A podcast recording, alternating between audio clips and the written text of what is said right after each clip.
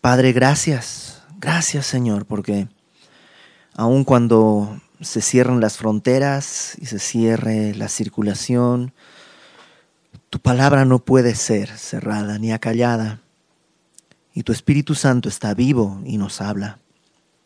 El día de hoy, Señor, revélate a nuestra vida. Te rogamos, Señor, revélate a nuestra vida y que tu Espíritu Santo nos muestre aquello que tú quieras hablarnos con toda claridad a través de tu palabra, a través de las escrituras. Ponemos este tiempo en tus manos, en el nombre de Jesucristo nuestro Salvador. Amén y amén. Capítulo 19 de Juan. Y yo sé que cortar todo este pasaje desde el capítulo 18, cortarlo en pedazos es es eh, un poco destruir el mensaje, pero la verdad es que tenemos que hacerlo, no hay otra manera de hacerlo. En tu casa yo te animo a leer capítulo 18, capítulo 19, de corrido una y otra vez, porque es una misma escena. Jesús fue llevado delante de Pilato para ser, no enjuiciado, los, los, fariseos, los que toman, los saduceos, la, élite religiosa de Israel, no quería enjuiciar a Jesús, quería condenar a Jesús. Y fue llevado delante de Pilato. Pilato pregunta, ¿qué ha hecho este hombre? Y ellos dicen, mira, si no, si no fuera culpable no lo hubiéramos traído, tú nada más condénalo. Nuestra ley dice que tiene que morir, pero nosotros no podemos matarle. Así que eh, traemos para que tú lo, lo, lo crucifiques. Y, y Pilato está intrigado con este hombre. Este hombre que a pesar de que ha pasado ya una noche en vela, ya ha sido maltratado, ya ha sido despreciado, está encadenado y aún así mantiene una dignidad que Pilato no logra comprender. Eh, déjame leer desde el capítulo 18, solo voy a leer desde el capítulo 18 para tomar bien la escena que vamos a empezar a estudiar. Versículo 33 del capítulo 18. Entonces Pilato volvió a entrar al pretorio y llamó a Jesús y le dijo, ¿eres tú el rey de los judíos? Jesús le respondió, ¿dices tú esto por ti mismo o te lo han dicho otros de mí? Pilato le respondió, ¿soy yo acaso judío? Tu nación y los principales sacerdotes te han entregado a mí. ¿Qué has hecho? Respondió Jesús, mi reino no es de este mundo. Si mi reino fuera de este mundo, mis servidores pelearían para que yo no fuera entregado a los judíos. Pero mi reino no es de aquí. Le dijo entonces Pilato, luego, ¿eres tú rey? Respondió Jesús, tú dices que yo soy rey. Para esto he nacido y para esto he venido al mundo, para dar testimonio de la verdad. Todo aquel que es de la verdad, oye mi voz. Le dijo Pilato, ¿qué es la verdad?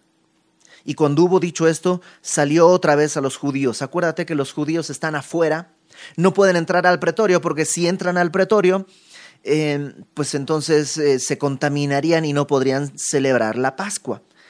Y están deseosos de celebrar la Pascua, pero rechazando al Cordero, al verdadero Cordero que quita el pecado del mundo.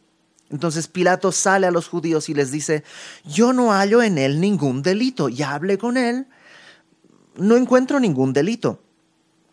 Pero vosotros tenéis la costumbre de que se os suelte uno eh, en la Pascua.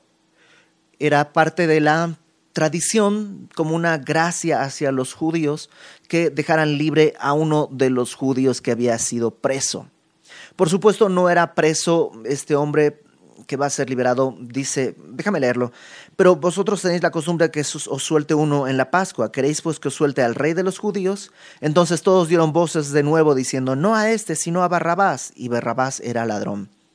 Eh, no era Barrabás un ladrón hacia los judíos, sino era una especie de insurgente, una especie de revolucionario que los romanos habían tomado preso. Era como que por ponerlo de alguna manera, ¿no? La España de la conquista hubiera tomado preso a Pancho Villa, ¿no? Una cosa así. Era un revolucionario, alguien que en teoría estaba a favor de la nación, y entonces el pueblo pide que liberen a Barrabás. Capítulo 19, ahora sí, comenzamos.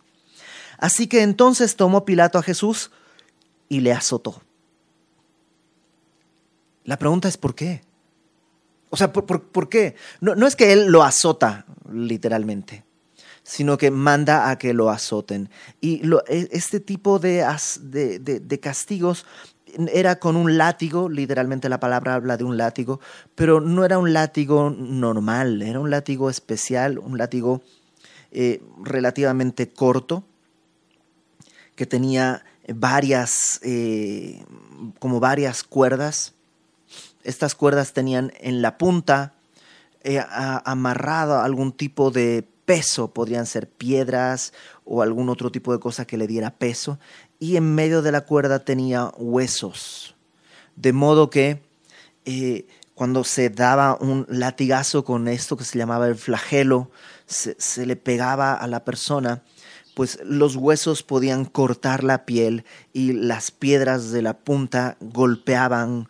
Eh, entonces no es solamente un latigazo, sino es algo mucho más cruel. Y, Pilato manda que azoten a Jesús.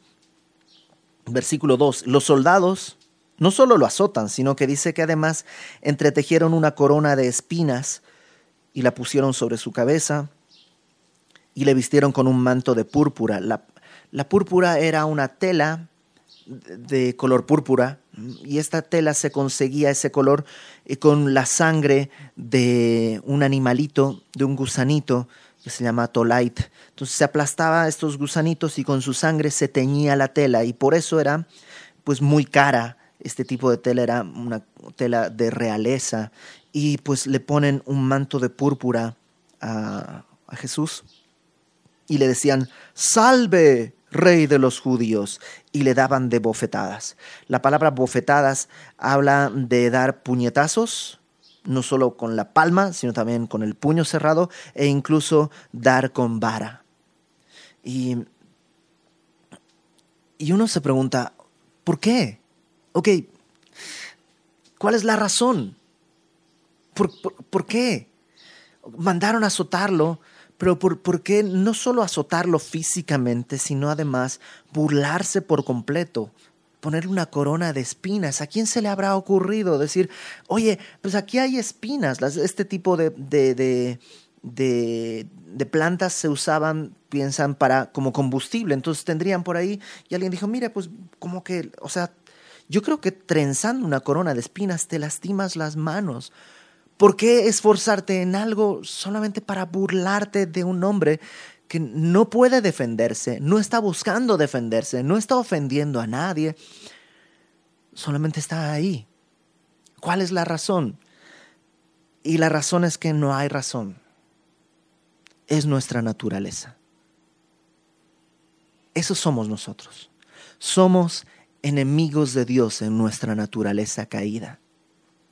La Biblia presenta que Dios hizo paz con nosotros por medio de la gracia, por medio de la fe, Dios ha hecho paz con nosotros. La Biblia presenta que habiendo nosotros antes sido enemigos de Dios, o sea, esto éramos. A veces yo pensaba, enemigos de Dios, pues sí, no lo tomaba en cuenta, pero no es que no lo tomaba en cuenta, verdaderamente era su enemigo. Piensa en la palabra enemigo. No es alguien que te trata de manera indiferente. Piensa en una guerra. Tu enemigo es el que quiere matarte. Bueno, nosotros éramos eso de acuerdo a lo que la Biblia enseña. Éramos enemigos de Dios. Y... Ah, y es curioso porque las espinas son el resultado del pecado. Las espinas no fueron parte de la creación original. En Génesis capítulo 3, cuando viene el pecado de Adán y de Eva, y por causa del pecado son echados del jardín del Edén, y comienza la muerte, Dios le dice a Adán que ahora la tierra producirá cardos y espinos. Y qué curioso que ahora esa misma generación de hombres, ¿no? los hombres naturales, pecadores, enemigos, lo que hacen es trenzar una corona de esas espinas para con eso coronar al Mesías, como, como burlándose. ¿Tú vienes a salvarme? ¿Cómo crees? Yo no necesito que me salves. Es más, yo puedo estar sobre ti. Qué crueldad, qué creatividad para ser cruel. Por eso Creo que parte de lo que tenemos que redimir en una nueva naturaleza que Dios nos ha dado, en que ya no somos enemigos, sino hechos parte del pueblo, es que nuestra mente funcione ahora para la gloria de Dios. Alguien dice, bueno, pero esto fue en otro tiempo, eran tiempos más salvajes. Si Jesús viniera el día de hoy, tal vez lo rechazaríamos, pero crucificarlo, eso, es, eso, es, eso es de salvajes, ¿no? La población de antes. El día de hoy no pasaría eso. ¿Estás seguro? Hemos visto el día de hoy, en este tiempo de pandemias del siglo XXI, con adelantos, con información, con Internet, hemos visto en, en Europa y en México incluso intentos de quemas de hospitales, porque ahí hay enfermos, no queremos que vengan esos enfermos cerca de nuestro, vamos a quemarlos. Hemos visto personas, trabajadores de la salud, a los que se les ha prohibido regresar a su casa a los que se les ha maltratado. Hemos visto en Europa personas que están quemando torres celulares porque dicen que el coronavirus es producto de las emisiones de 5G, eh, este nuevo sistema de transmisión de datos. No estamos tan lejos. Si Jesús viniera el día de hoy, yo creo que como naturaleza, como sociedad, haríamos exactamente lo mismo, si no es que un poco más, porque tenemos más conocimiento acerca del dolor. Entonces Pilato manda azotarlo, un azote brutal. Versículo 4. Y Pilato dice que salió otra vez y les dijo, mirad, os lo traigo fuera para que entendáis que ningún delito hallo en él. Hace rato había salido solo Pilato, pero ahora trae a Jesús, probablemente eh, pues muy debilitado, em, sucio de, sudor, de sangre, tal vez caminando apenas, arrastrando su cuerpo, y Pilato lo trae y dice, vean, para que vean que no hay ningún delito. Si no hay ningún delito, ¿por qué lo están azotando?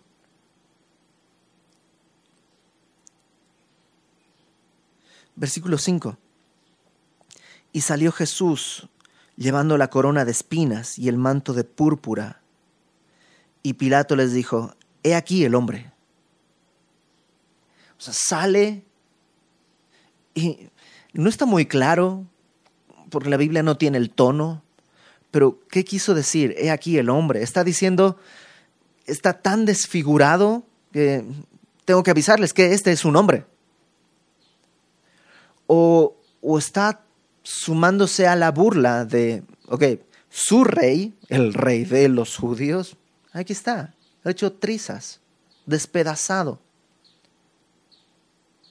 con el ojo hinchado, coronado de espinas. Esa famosa la frase, esta, una Biblia en latín tradujo esta frase, he aquí el hombre, como eche homo. Y de ahí viene esta, esta idea de artística de pintar distintas manifestaciones de Cristo como el eche homo. Y todas las manifestaciones que podamos pintar no se comparan con lo que pudo haber sido. Y sale Jesús, y cuando le vieron los principales sacerdotes y los alguaciles, dieron voces, diciendo, crucifícale, crucifícale. No es suficiente. Sí, sí, sí, está golpeado, lastimado. No es suficiente. Crucifícale. Lo que nunca había notado, pero en realidad los que gritan acá son los principales sacerdotes y los alguaciles. Tal vez la gente que estaba ahí reunida y amontonada al verlo, tal vez fue conmovida y dijeron, wow, o sea, porque esa misma gente que estaba gritando era la que una semana atrás había estado gritando, Osana, eh, eh, sálvanos ahora, bendito el que viene en el nombre del Señor, eh, y habían cortado palmas una semana atrás. Pero cuando los principales sacerdotes empiezan a gritar, crucifícale, crucifícale, es como que se despierta nuevamente la maldad y también se suman al griterío. Crucifícale. Pilato les dijo, tomadle vosotros y crucificadle porque yo no hallo delito en él. Una vez más, Pilato dice, pues yo no lo encuentro por qué crucificarle, pero pues vayan ustedes y crucifíquenle, si eso es lo que quieren un poco burlándose porque los judíos no tienen la capacidad de crucificar a alguien. Los judíos le respondieron, nosotros tenemos una ley y según nuestra ley debe morir, porque se hizo a sí mismo hijo de Dios. Ah, estaba leyendo esta semana algunas cosas y sobre cómo hay gente que realmente está convencida de que Jesucristo fue solo un hombre y que nadie creía que era solo un hombre. Fue hasta mucho tiempo después, dicen ellos, mucho tiempo después, que empezaron a considerarlo Dios. Y luego se formó la doctrina de que Cristo era Dios. Pero en principio nadie estaba dudando de que fuese solo un hombre. Esos que piensan eso, con mucho respeto lo digo, pero solamente están mostrando una ignorancia absoluta al respecto. Porque aquí mismo lo que vemos en este testimonio es que las autoridades lo que están diciendo es, tiene que morir, porque se hizo a sí mismo hijo de Dios. Y para nosotros tal vez el concepto es un poco lejano. Ah, bueno, no es Dios, es hijo de Dios. Pero para ellos era muy claro. Hacerse hijo de Dios era tan blasfemo que merecía la muerte. Cuando decía ser hijo de Dios estaba diciendo que es Dios mismo, de la naturaleza de Dios, Dios encarnado. Y ellos lo ponen delante de Pilato, dice, tiene que morir por esto. Cuando Pilato oyó decir esto, tuvo más miedo. ¿De qué? Por las referencias que tenemos históricas, Pilato era muy supersticioso. Y la idea de que este hombre, que ya lo tenía impactado, resulte que ahora es el Hijo de Dios, le dio temor. Además, no nos lo cuenta eh, Juan, pero en Mateo, capítulo 27, verso 19, Mateo nos narra que la esposa de Pilato le había mandado un recado. La esposa de Pilato le había mandado decir, no tengas nada que ver con este hombre, con este justo, porque en sueños he sufrido mucho por él. Entonces Pilato ya lo ha visto, hay algo distinto en él, ya lo ha examinado, ya le ha preguntado, ya ha hablado con él, hay algo distinto en él, sabe que no es culpable de nada, no haya delito en él, ya mandó a azotarle para ver si eso podía satisfacer el deseo de odio de los judíos, no es suficiente. Ahora le dicen, es el dice que es el Hijo de Dios, su esposa le manda este recado diciéndole no tengas nada que ver con este justo. Pilato tiene miedo, pero tener miedo no es creer es solo tener miedo. Y Pilato, aunque decíamos la semana pasada, ha visto que Él es la verdad, ha escuchado la verdad hablándole, no ha creído en la verdad. Por eso solo tiene miedo. Y dice en el versículo 9, y entró otra vez en el pretorio, o sea, sale Pilato, vuelve a hablar con ellos, saca a Jesús, a ver si, si se calman, nada, se vuelve a meter al, pretorio. Eh, y dijo a Jesús, vuelve a meter a Jesús, ¿de dónde eres tú? Y no le está preguntando dónde naciste, porque sabe que eh, él, bueno, cree que él es Galileo, porque eso le habían dicho. Sabe de dónde es. Le está preguntando, ¿de dónde has salido? ¿De dónde has salido? ¿Por, por qué está pasando todo esto? Háblame, ¿de dónde has salido? Pero Jesús dice que no le dio respuesta. ¿Por qué? Porque ya le había contestado. Ya le había dicho, mi reino no es de este mundo. Ya le había dicho que los que oyen la verdad son los que le siguen. Pilato no quiere escuchar. Ha estado frente a la verdad y no quiere escuchar. ¿Por qué? Porque corre, está en peligro, corre riesgo su posición. Corre peligro su estatus corre peligro sus privilegios. Si escucha a Jesús puede perderlo todo. Prefiere hacerse el que no entiende. Y le pregunta, ¿de dónde has salido? ¿De dónde has venido? Jesús no responde. Entonces le dijo Pilato, ¿a mí no me hablas? Y en el griego esto es muy enfático, o sea, es como decirle, ¿en serio? ¿A mí no me vas a dirigir la palabra, deberías estar rogándome que te libre, deberías estar rogándome que te crea, deberías estar rogándome que te suelte. Pero en vez de eso, estás callado con mucha dignidad. ¿A mí no me hablas? ¿No sabes que tengo autoridad para crucificarte y que tengo autoridad para soltarte? Qué curioso, porque en realidad lo único que no tiene es autoridad. Es un esclavo de la gente, es un esclavo de los que están gritando. Si tuviera autoridad para soltarle, él ya ha declarado que es inocente. Debería soltarlo, pero está atado de manos. Tan esclavo como todos los demás. El único que está libre ahí es el Señor Jesús. Es el único que está libre.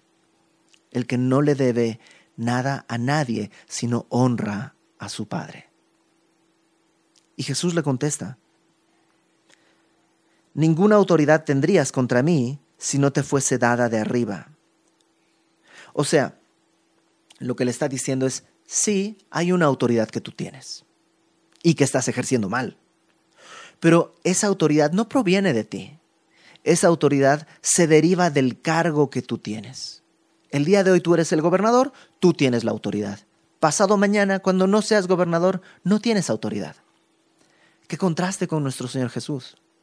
Nuestro Señor Jesús no deriva su autoridad de nada. No deriva su autoridad de que yo le diga, ok, Señor, tú ahora vas a ser mi Dios. Jesús dice, soy Dios desde antes de que tú existas. Él no deriva su autoridad de nadie ni de nada. Él es, Él siempre ha sido, Él siempre es y Él siempre será. Él es el eterno, el yo soy glorioso. Por eso no tiene que probarle nada a nadie. Mientras que Pilato piensa que tiene autoridad. Le dice, por tanto, el que a ti me ha entregado mayor pecado tiene. ¿De quién está hablando? Algunos piensan que está hablando de Judas, pero en realidad Judas no entregó a Jesús a Pilato. Judas lo entregó a los sacerdotes. El que entregó a Pilato a Jesús fue Caifás. Y probablemente está hablando de eso, porque Caifás también tiene autoridad. También tiene autoridad dada por Dios, es el sumo sacerdote. Y no ejerció bien su autoridad. Pilato no está ejerciendo bien su autoridad. Pero Jesús está sometido a los dos. Jesús en su humildad se sometió a Caifás y se está sometiendo a Pilato. Qué importante poder entender eso. Nuestras autoridades el día de hoy derivan su autoridad del puesto que tienen. Ninguna persona es en sí misma una autoridad. La derivan del puesto que tienen. Y aunque pueden ejercerla en muchos casos, pueden ejercer esta autoridad de manera corrupta, equivocada o incluso delincuencial, tenemos que reconocer que Dios les estableció como autoridades. Y tenemos que orar por esas autoridades. Jesús en su humildad se somete. Verso 12. Desde entonces procuraba Pilato soltarle. Eso nos muestra que hubo, hizo varios intentos. Llamó tal vez a algún, alguien que conocía de leyes. ¿Cómo podemos zafarnos de esto? Llamó a gente para tratar de zafarse. Pero los judíos daban voces, literalmente dice, continuaban gritando, diciendo, si a este sueltas, no eres amigo de César. Todo el que se hace rey a César se opone. O sea, lo que le están diciendo es, primero el argumento de los judíos fue, nuestra ley demanda que tiene que morir porque se hizo hijo de Dios. Como eso no sirve, entonces pues vamos contra Pilato. Pilato, si tú no matas a este hombre, si tú no lo crucificas, entonces eres su amigo. Y él dijo que es rey. Y el que es amigo del que se dice ser rey es enemigo de César. O sea, básicamente le están diciendo, vamos a acusarte como alguien que está contra el imperio. Y Pilato ya estaba en un momento difícil. La tierra de Judea era una tierra conflictiva. Ya se sabía que había como un hartazgo de parte del imperio romano de que esta gente que todo el tiempo está causando problemas, un problema más podría ser el fin de su carrera. Así que se ve Pilato acorralado, eh, encerrado. Verso 13. Entonces Pilato, oyendo esto, llevó fuera a Jesús y se sentó en el tribunal en el lugar llamado el enlosado y en hebreo Gábata, lo que hace es, va a dictar una sentencia. O sea, se pone en el lugar en el que puede dictar una sentencia. Era la preparación de la Pascua, como la hora sexta.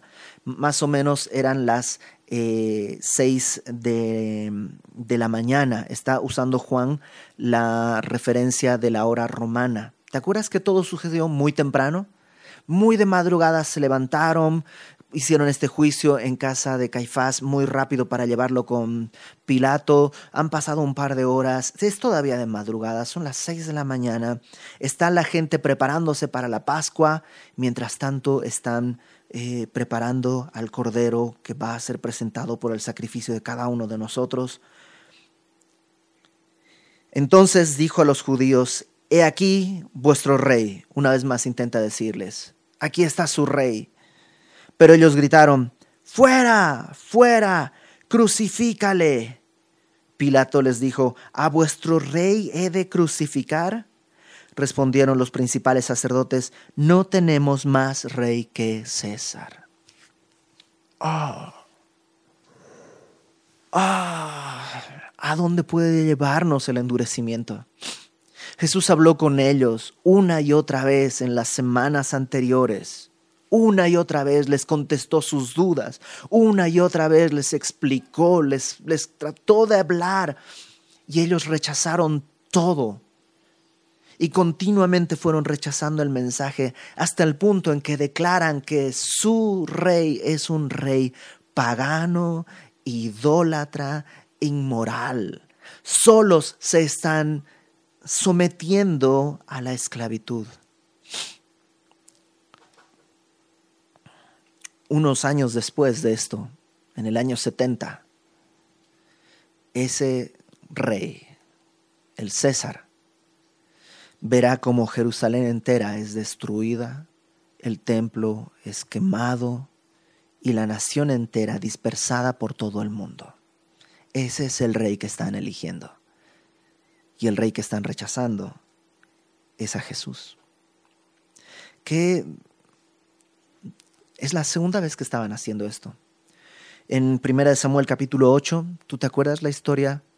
Eh, Samuel tenía unos hijos, Samuel ya era viejo y puso a sus hijos a pues ver los asuntos de la nación, pero no eran personas muy muy correctas. Y el pueblo le dice, danos un rey como todas las naciones.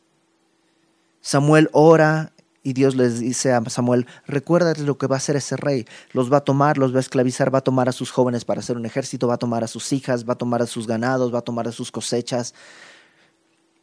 Y el pueblo dice, no le hace, queremos tener un rey como todas las naciones. Al final Dios le dice a Samuel, no te están rechazando a ti, me están rechazando a mí. Y ahora la nación está rechazando al Hijo. No queremos que gobierne. Tenemos un rey, César. Más adelante, en el libro de Hechos, es el Espíritu Santo el que está tratando de convencer al mundo de pecado, de juicio y de justicia. Y por eso la blasfemia contra el Espíritu Santo es el pecado imperdonable, porque cuando el Espíritu Santo viene a tratar de convencerte y lo rechazas, no hay más. El Padre ya fue rechazado, el Hijo ya fue rechazado. El Espíritu Santo está tratando de convencernos. Y si lo rechazamos, no hay más, no hay más, sino, dice Hebreos, una horrenda expectación de juicio y de fuego que ha de devorarnos. Ni ellos mismos pensaron que podían llegar al punto en declarar públicamente que su rey es César. Así que Pilato lo entregó a ellos. Otro evangelio nos narra que se lava las manos en un sentido simbólico de decir, ok, esto ya no es mi problema, yo no tengo la culpa de esto, yo ya declaré que era inocente, pero pues si ustedes quieren, aquí está. Lo entregó para que fuese crucificado. No se lo dio a los judíos literalmente, sino a los romanos, a la guardia romana, para que ellos lo llevasen a la crucifixión. Y ellos, dice, tomaron a Jesús y le llevaron. El asunto es que en muchas formas tú y yo podríamos ser como Pilato. Porque Jesús quiere hablarnos. Y a veces quiere hablarnos cosas que no queremos oír. A veces quiere hablarnos cosas que si nosotros oyéramos y prestáramos atención, nos llevarían a perder nuestros privilegios, nos llevarían a perder nuestros tesoros, nos llevarían a perder nuestro deseo de alguna otra cosa. No nos conviene. Y tratamos como Pilato de deshacernos de Jesús. Eh, llévenselo a Herodes, que él se encargue. Y Herodes lo regresa y dice, no, a mí no me habla. Em, se los cambio por Barrabás. Así eh, eh, hablamos de Barrabás y no hablamos de, Jesús. Y, a veces tú y yo decimos, Señor, este, hablemos de religión. Uh, la teología, ¿no? Los calvinistas y los. Y, el, vamos a hablar de la teología. Y, y Jesús dice, no quiero, no me des a Barrabás. Yo no quiero hablar de teología, estoy hablándote a ti. Ah, ya sé. Vamos a, vamos a burlarnos de toda esta situación de lo que Jesús dice. Y, vamos, a, vamos a tomarlo como a broma, como a chiste. Y incluso tratamos de negociar con Jesús. Jesús, ¿por qué? O sea, ¿quieres que te glorifique? Déjame hacer esto. No me pidas que haga aquello. yo te puedo glorificar aquí en la tierra. Tengo autoridad para hacerlo y tengo autoridad para no hacerlo. Y Jesús solamente está buscando una cosa, la gloria del Padre. Y en la gloria del Padre tú y yo encontramos vida porque fuimos diseñados para su gloria y para su alabanza.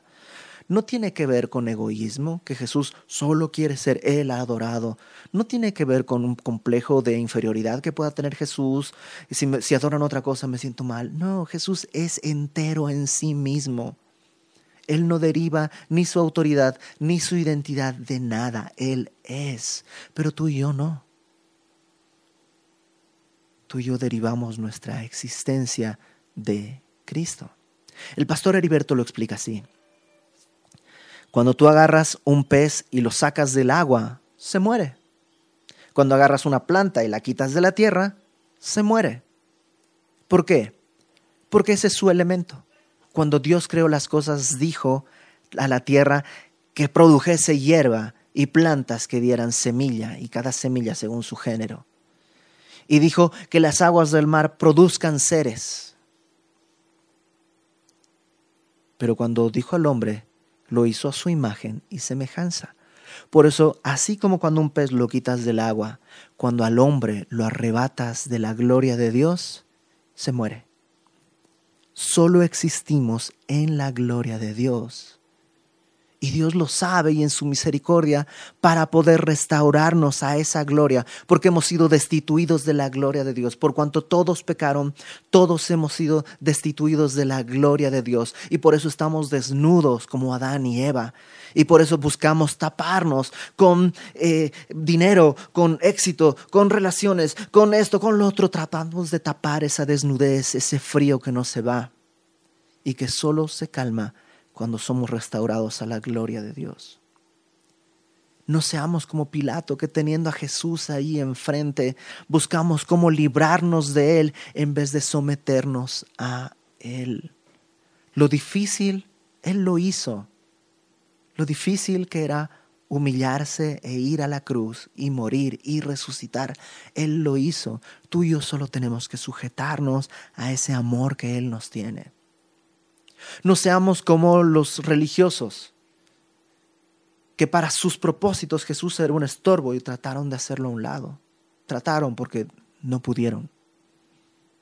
No pudieron. Por gracia de Dios, algunos de esos, dentro de algunas semanas más adelante, estarán rendidos delante de un Cristo crucificado también. Y creo que estamos bastante tiempo en casa como para tener momentos de meditar en esto. ¿Qué es lo que Dios te está pidiendo? A lo mejor Dios está parado a tu lado y quiere que te sujetes. Él ya pagó por nuestros pecados. No seamos Pilato. No seamos como este hombre que perdió la oportunidad de entrar en la historia como el primero que doblaba su rodilla delante del Salvador. Él lo había entendido, es inocente, no hay nada malo en este hombre, lo había entendido, pero no era capaz de ponerlo en sus labios y en su corazón. Que no nos quedemos entendiendo quién es Cristo. Y yo sé, lo sé porque, porque lo vivo. No es un asunto de voluntad. Si tú dices, ok, ahora lo voy a hacer así, vamos a fracasar porque no es un asunto de voluntad. Es una obra que en su gracia su Espíritu quiere hacer en nosotros. Es una obra que Dios hace en nosotros para su gloria. Así que, eh, ¿qué te parece si oramos? Le pedimos a Dios que haga esa obra en nosotros, en el nombre de Cristo, con su Espíritu. Y después de eso recordamos la cena del Señor. Vamos a orar. Padre, gracias porque tú enviaste a tu Hijo para, para que todo aquel que cree no se pierda, sino sea salvo y tenga vida eterna. Yo te ruego por aquellos que están escuchando, Señor, que todos los que estamos oyendo este mensaje podamos en verdad tener la certeza de que nuestra naturaleza era esa cruel. Pero tu gracia fue más grande que nuestra naturaleza y tu sangre más poderosa para limpiarnos de nuestro pecado. Y que ahora, parado al lado nuestro, solamente nos pides que confesemos con nuestra boca que tú eres el Señor y creamos en nuestro corazón que fuiste levantado de los muertos y que en eso seremos salvos. Y para los que ya somos salvos, Señor, ahora tú nos llamas a una santidad, que es exactamente lo mismo, venir a la comunión contigo y sumergirnos en ti, porque de verdad ese es nuestro origen. De ahí somos y a ti te pertenecemos. Que tu Espíritu Santo venga sobre nosotros y nos hables y nos convenzas de dejar aquello que no corresponde a una nueva naturaleza. Que tu Espíritu Santo nos fortalezca para vivir de la manera en la que tú eres exaltado. Que tu Espíritu Santo, Señor, nos tome aun cuando estamos resbalando. Que tu gracia nos sostenga, Señor. Y pedimos esto confiados en que lo puedes hacer. Y lo vas a hacer Pedimos esto confiando no en nuestra capacidad de orar, no en nuestra capacidad de caminar, sino confiados en tu fidelidad. En el nombre de Jesús, Padre Santo. Amén y amén.